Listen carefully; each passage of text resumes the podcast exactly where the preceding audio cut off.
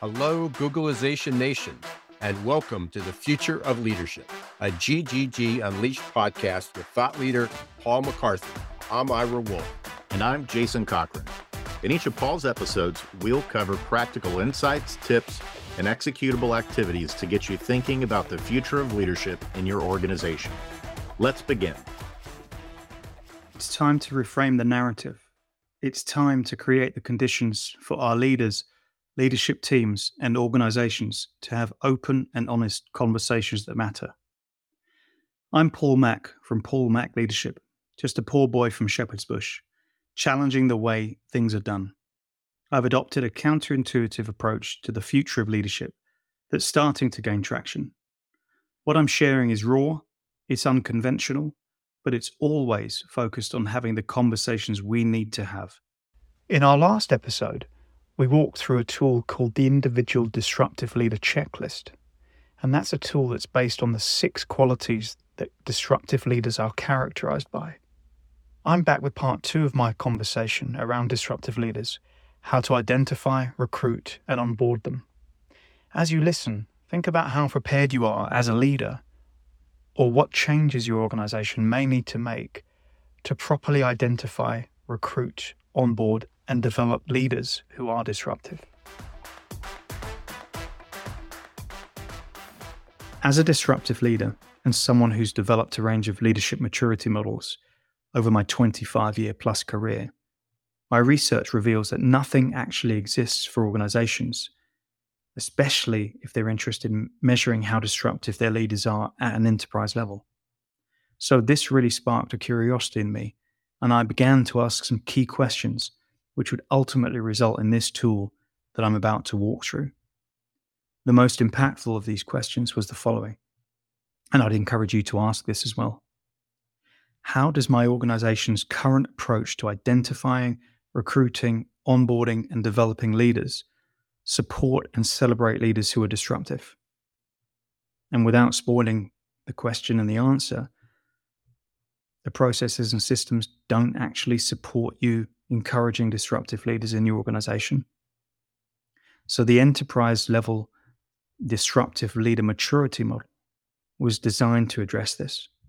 And it's really a tool for organizations to assess awareness, appetite, readiness, and commitment to embrace disruptive leaders as part of how the organization identifies, recruits, onboards, and develops leaders.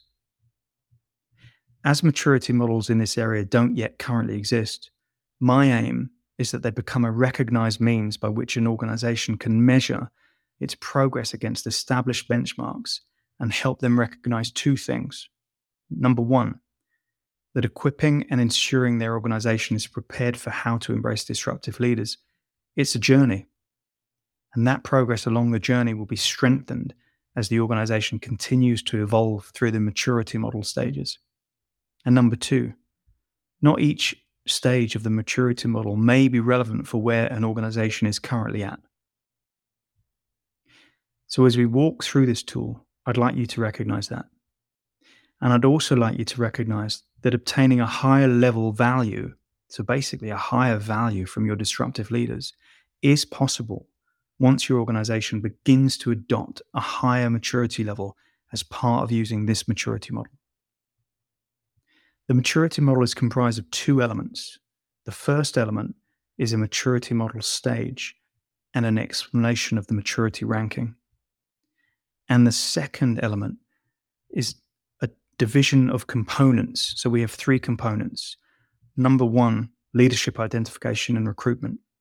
Component two, leadership onboarding. And component three, leadership development. So as we walk through the maturity model, I just want to set the context for listeners because this is quite a robust tool. There's over 70 areas to consider within the five maturity model stages. And it's really quite a dense tool that I typically take some time to walk through with organizations.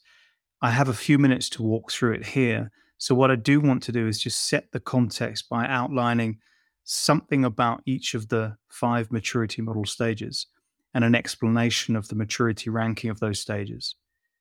The first stage is what I call ad hoc, And that's where no specific strategy exists for disruptive leaders in terms of identifying and recruiting, onboarding, and developing them. Processes are generally informal, they could be inconsistent, and they're inconsistently applied and they're not documented. The second maturity model stage is what I call repeatable, and that's where guidelines are being developed, though ad hoc decision making is the norm. Basic processes do exist, though they're not fully documented or consistently executed in an end to end manner. Defined is the third stage of the maturity model, and that's where a formal strategy does exist. It's in place for identifying, developing disruptive leaders, where processes for basic activities are also fully in place. They're documented and executed in a consistent manner. The fourth stage is managed, where a formal strategy is in place and it's customized for different parts of the organization. Regular reviews of processes are happening to ensure that they remain effective. And then finally, the fifth stage of the maturity model is what I call optimized. And that's where your organization has a differentiated strategy in place that's used to drive competitive advantage. It's leveraging best practices and implementing best practices. It's proactively engaging disruptive leaders across your organization, as well as in the wider industry and at a thought leadership level. And regular feedback is collected to focus on continual improvement and process optimization.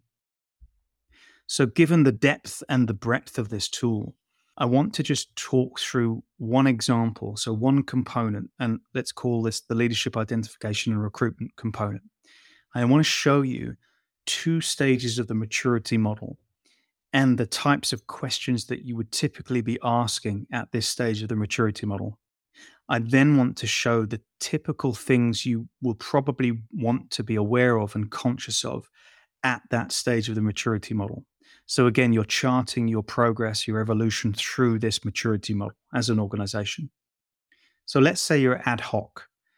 The question you really want to be asking at ad hoc is what is your approach to identify and recruiting disruptive leaders.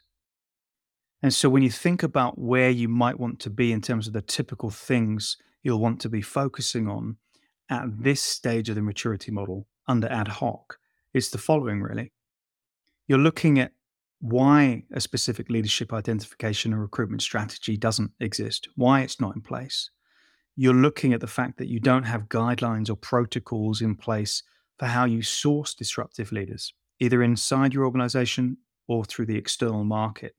So these two activities, and there, there are more in the tool, of course, but these two kinds of activities and things to be aware of will drive your focus as an organization. Similarly, now let's think about the optimized maturity model stage. The question you really want to be asking at this point is how is your organization focused on optimizing its leadership identification and recruitment so that you can maintain the advantages of having disruptive leaders in your organization.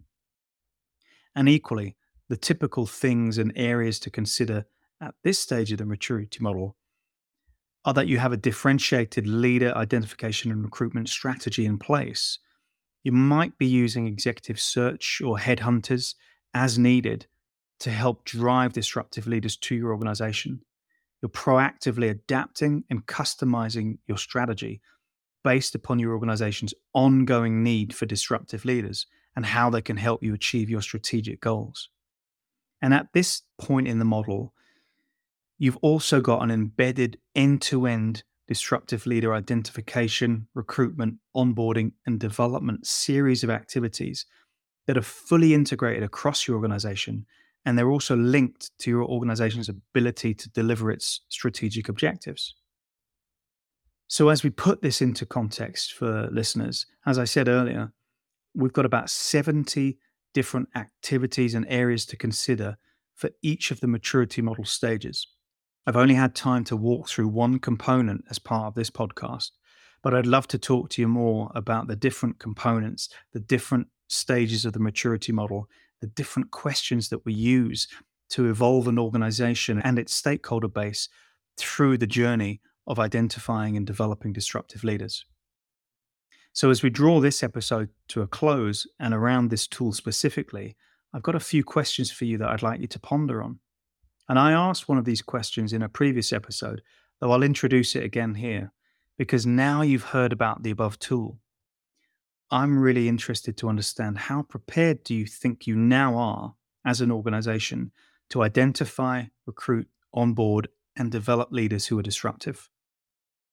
Now, taking what you heard from our previous episodes about disruptive leaders, as well as content from this episode, let me ask you this question Do you believe that disruptive leaders could add value to your organization?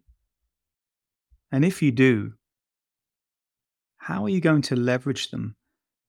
And what I mean by that is, how are you going to leverage disruptive leaders who are currently in your organization?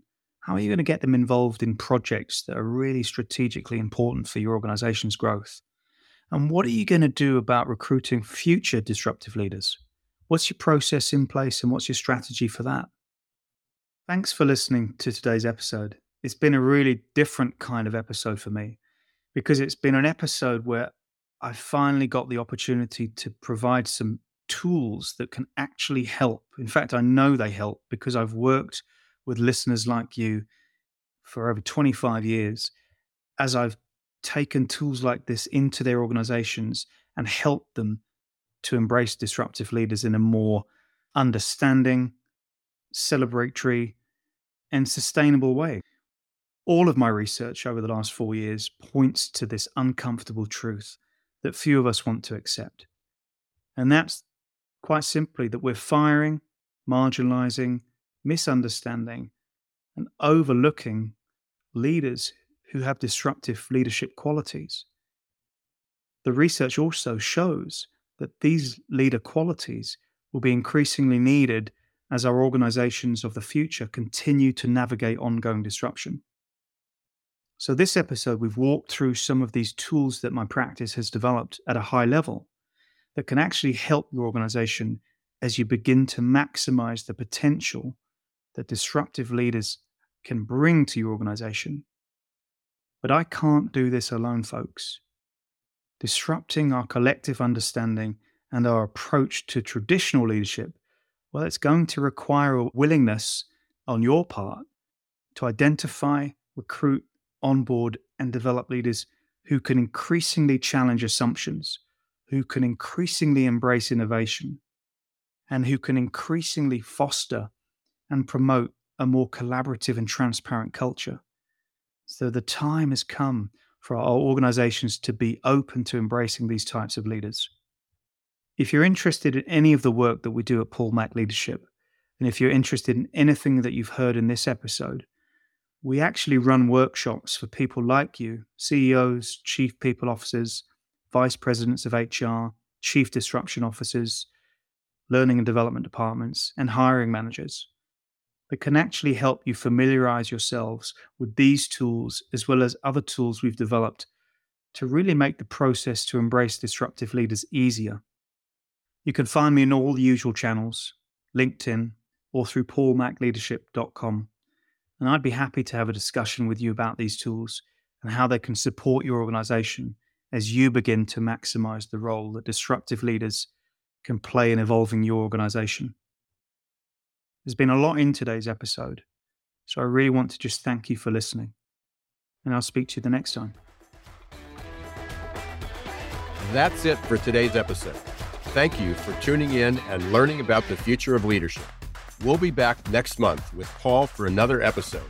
But until then, please visit Paul's website for additional resources at paulmacleadership.com. And until next time, don't let the shift hit your plans.